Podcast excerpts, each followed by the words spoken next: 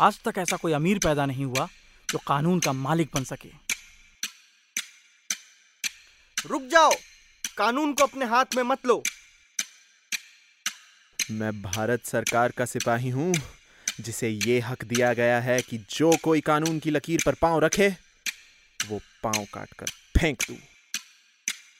जज साहब मुकदमा सबूतों और गवाहों से लड़ा जाता है। भाषणबाजियों नौटंकी और तमाशों से नहीं। कानून, इंसाफ, सबूत। इन्हीं को मद्देनजर रखते हुए आज का ये एपिसोड तैयार किया है।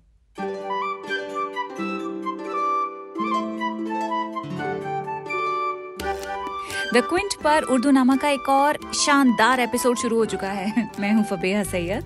आज कॉन्स्टिट्यूशन डे स्पेशल पॉडकास्ट बनाया है आपके लिए। इसीलिए हम कानून पे बात करेंगे।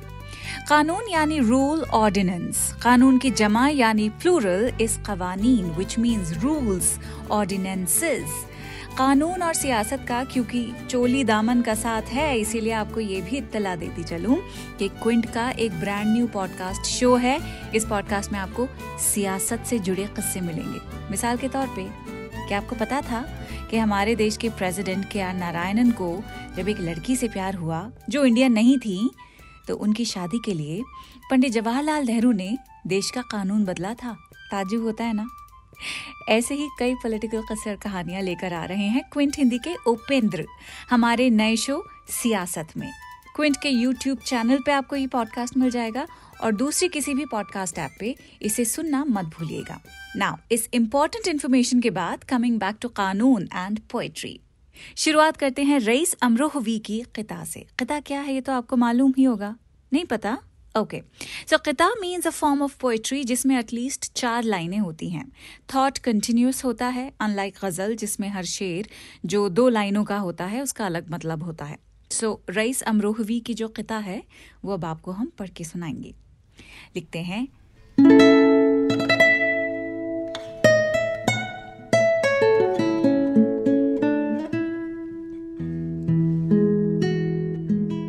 जो अपने कौल को कानून समझें, जो अपने कौल को कानून समझें, वो कायल हो नहीं सकते अब तक। कौल यानी अटरेंसेस सैड वर्ड्स कायल यानी अग्री करना। अबद का मतलब होता है इटर्निटी यानी वो लोग जो अपने कौल को अपनी कही हुई बात को ही कानून समझते हैं कयामत तक भी अपने अलावा किसी दूसरे की बात के कायल हो ही नहीं सकते हैं, किसी से अग्री ही नहीं करेंगे। जो अपने कौल को कानून समझें, वो कायल हो नहीं सकते अब तक। बहुत से लोग यारान वतन हैं मुहक्क हैं मगर हुक्के की हद तक। बहुत सारा एपिग्लॉटिस काम कर गया ना इसमें। यारान वतन यानी friends of country मुहक्क a learned person a philosopher an expert in something friends of a country कौन होता है? जो मुल्क की बाहाली में आगे से आगे बढ़कर काम करे। उसकी प्रोग्रेस की फिक्रात में वो डूबा रहे। बट शायर कहता है कि वो लोग जो याराने वतन खुद को समझते हैं मुहक्क हैं, मगर हुक्के की हद तक वो लोग एक्सपर्ट्स हैं, बहुत ही पढ़े लिखे लोग हैं, लेकिन अपने ऐश को समझने की हद तक। तो इस कथा को शायद इस तरह समझ सकते हैं कि शायर ऐसे लोगों की बात कर रहा है, जो अपनी कही हुई बात या अपने ओपिनियंस को ही सब कुछ मानते हैं। ऐसी खुद शनासी है उनके अंदर कि उनका कौल उनके हिसाब से कानून बन जाता है। और कहने को तो ऐसे लोग भले ही खुद को बेहतर सिटीजन मानते हों, लेकिन सच तो ये है कि वो अपने ऐश इशरत की हद तक ही वोक हैं।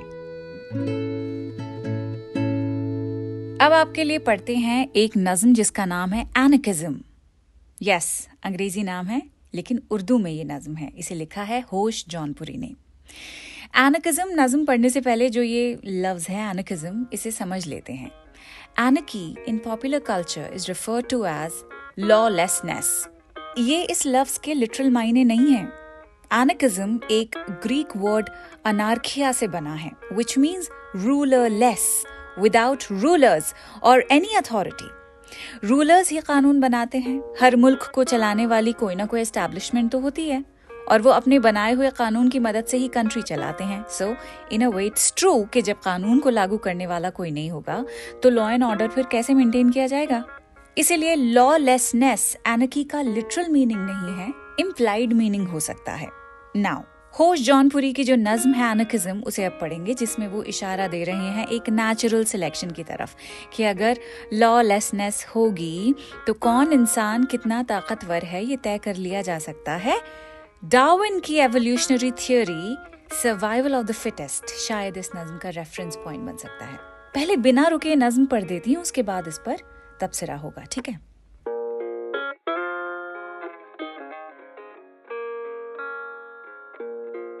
गैर फितरी तहफ़ुज़ की मजबूरियाँ, आदमी आज कीड़े मकोड़े की मानंद फिर रेंगने लग गया। जिनमें जीने की कुछ अहलियत ही नहीं वो भी ज़िंदा हैं और ज़िंदा रहने के हकदार लोगों का हक खा रहे हैं। बोझ धरती के सीने का बढ़ता चला जा रहा है। उठा दो ये सारे कवानीन, बेजा जमीनों को आज़ाद कर दो। उसूल अजल और कानून फितरत, जमी पर अजल ही के मानंद चल जाएगा। ज़िंदा रहने की ताकत तमन्ना इरादा सही जिनमें होगी वो ज़िंदा रहेंगे। बाकी नाकारा मर जाएँगे।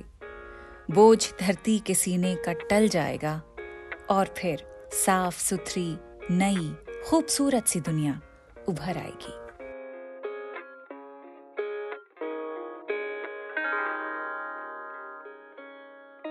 सर्वाइवल ऑफ़ द फिटेस्ट की एक तरह से यहाँ बात हो रही है। शायर नेचुरल सिलेक्शन की देखिए कैसे बात कर रहा है। वो कहता है कि हम गैर फितरी तरह से सोचने के आदि हो चुके हैं। गैर फितरी यानी अननेचुरल कि अननेचुरल तरीकों से जो आज की सोसाइटी हम जी रहे हैं उसे ये हो रहा है कि अपने ऑथेंटिक सेल्फ को हम एक्सप्रेस नहीं कर पा रहे हैं। कीड़े मकोड़े की तरह रेंग रहे हैं, जिनमें जीने की कोई अहलियत यानी एबिलिटी नहीं होती है। फिर शायर कहता है कि उठा दो सारे कानून, बेजा जमीनों को आज़ाद कर दो, फिर क्या होगा? फिर कानून फितरत यानी लॉ ऑफ़ नेचर ही ज़मीन पर, अजल इटर्निटी के मानंद इटर्निटी के जैसे चल जाएगा। और जिन लोगों में ज़िंदा रहने की ताकत होगी, वो ज़िंदा रहेंगे। नाकारा, कमज़ोर मर जाएँगे। धरती के सीने पे जो ऐसे लोगों का बोझ है, जिनमें जीने की अहलियत ही नहीं है, वो बोझ टल जाएगा। और साफ़ सुथरी नई खूबसूरत सी दुनिया फिर उभर आएगी। और एक लाइन में अगर इस नज्म को हम समझना चाहें तो शायद ऐसे समझ सकते हैं कि यहाँ मरमर के जीने पर कमेंट है। हम समाज के बनाए हुए कानून पर अमल करते हैं कि अपनी नेचुरल सेल्फ ऑथेंटिक सेल्फ भूल जाते हैं। खुद से ऑनेस्ट रहेंगे तो शायद खुश रहेंगे और यही एहसास हमें ताकतवर बनाता है। बहुत इंपॉर्टेंट बात है ये। ज़ाती लेवल पर अगर समझेंगे तो बेहतर रहेगा। एग्ज़ाम्पल देकर इसे ऐसे समझ सकते हैं कि जो कानून हम खुद के लिए बना लेते हैं, खुद पे मुसलत कर लेते हैं फॉर एग्ज़ाम्पल पीपल प्लीजिंग खुद को ही गैस लाइट करते हैं कन्फ्रंटेशन अवॉइड करते हैं in order to maintain peace और जब हम ऐसी चीज़ें कर बैठते हैं ना कि दूसरों की मूड रवैयों की ज़िम्मेदारी खुद पे ले लेते हैं which are not even serving us then that is according to the शायर आर गैर फितरी तहफ़ुज़ things that we have learned that are unnatural. So, man is a social animal. तो ये गैर फितरी तहफ़ुज़ हमें कई चीज़ों से बचा भी लेता है सिर्फ़ अपनी नेचुरल इंस्टिंक्ट्स अगर फॉलो करते रहे तो समाज के इंस्टीट्यूशन भी बिखर जाएँगे मज़हब मैरिज फैमिली दूसरे कई रिश्ते। इसे मैं केमिस्ट्री का केमिस्ट्री से एक एग्ज़ाम्पल आपको देकर समझाऊँगी। एटम्स के इलेक्ट्रॉन्स ही बॉन्ड्स बनाते हैं ना कोवलेंट आयनिक और मेटालिक बॉन्ड्स दूसरे एलिमेंट्स के साथ। तो लॉ ऑफ़ नेचर की अगर हम बात करें तो बॉन्डिंग क्यों होती है? टू ब्रिंग स्टेबिलिटी इंसान अपना बॉन्ड किससे बनाता है? दूसरे इंसानों के साथ, जैसे कि एलिमेंट्स दूसरे एलिमेंट्स के साथ बनाते हैं। और कई सारे इंसानों को अगर मिलाकर हम देखें तो समाज बन जाता है। तो सोशल इक्वेशन स्टेबल कैसे होंगी? जब उन्हें ठीक से बैलेंस करेंगे। इंसान और इंसान के बीच में जो बैलेंसिंग एक्ट है, वो सही होगा। केमिस्ट्री में भी तो इक्वेशन स्टेबिलिटी के लिए ही बैलेंस की जाती है ना? ये भी लॉ ऑफ़ नेचर है। So a balancing act is what makes a stronger and this is also our authentic self और जितना हम इस बैलेंसिंग एक्ट को एम्ब्रेस करेंगे therefore will be stronger and fit to survive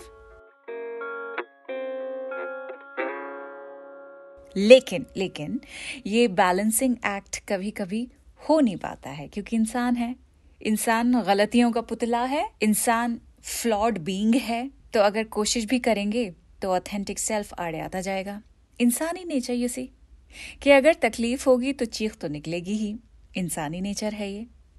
Farhat Ehsas की एक बहुत ही खूबसूरत नज्म है, जिसका उन्वान है, अगर मैं चीखूं। इंसान की बेबसी पर ये एक नज्म है कि जो कवानीन हम खुद पर मुसलत कर देते हैं कि बस सहते जाएँगे, सब्र जब्त की मिसाल बन जाएँगे और जो नहीं करेंगे तो ये सेल्फ टॉर्चर हम पर कैसे असर करता है? इस पर ये नज्म है, बहुत खूबसूरत है, ध्यान से सुनिए। फरहत एहसास लिखते हैं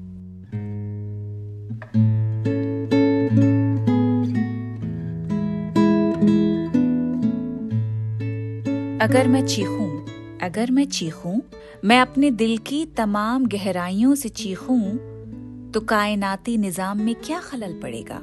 यही के अंधे कुएँ से एक बाज गश्त होगी, कहेगी, क्यों? तुमको क्या हुआ है? तुम ही बड़े आए हो कहीं के? ये आसमानो जमी ये सूरज, ये चाँद, तारे, तमाम माँ बाप सारे अजदाद, शहर के सब शरीफ जादे, इन्हें भी देखो।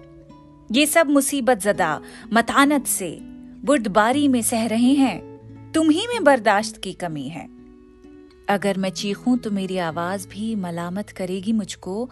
वो सब कहेंगे कि कौन है ये शोर कर रहा है? हमारी नींदें उचाट कर दी। अगर मैं चीखूं तो सारा अमन सुकून, नज्म और नस्क, मुझको खिलाफ कानून, दुश्मन खल्क कहकर सलीब देगा। मगर ये चीखों भरा हुआ दिल किसी भी लम्हे, मुझे कहीं खौफनाक राहों पर डाल देगा, सलाह देगा कि ज़ोर से चीखो कि जिस्म के साथ रूह भी सर्द हो गई तो फिर क्या करोगे?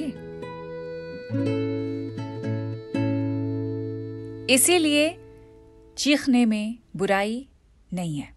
बस पता होना चाहिए कि कब चीखना है और कब रुक जाना है। तो आज का उर्दू नामा यहीं पे ख़त्म करेंगे, लेकिन ख़त्म करने से पहले आपको एक बात बता दूँ कि उर्दू नामा के बाकी एपिसोड्स और क्विंट के और ढेर सारे पॉडकास्ट अपनी पसंद की पॉडकास्ट ऐप पे आप सुन सकते हैं। या आप हमारे यूट्यूब चैनल पर हमारी पॉडकास्ट की जो प्ले हैं, उनके ज़रिए भी अपने पसंदीदा जो शोज़ हैं, उनको सुन सकते हैं। जैसे कि do I like it news and views and of course Urdunama तो अभी जाइए और उर्दू नामा को ज़रूर फॉलो कर लीजिए। एंड अगर मुझे फॉलो करना चाहते हैं तो फबेहा सैयद टाइप कीजिए इंस्टाग्राम पे, आपको मैं दिख जाऊँगी। चलें, ख्याल रखिए, अगले हफ़्ते मिलते हैं। खुदा हाफिज।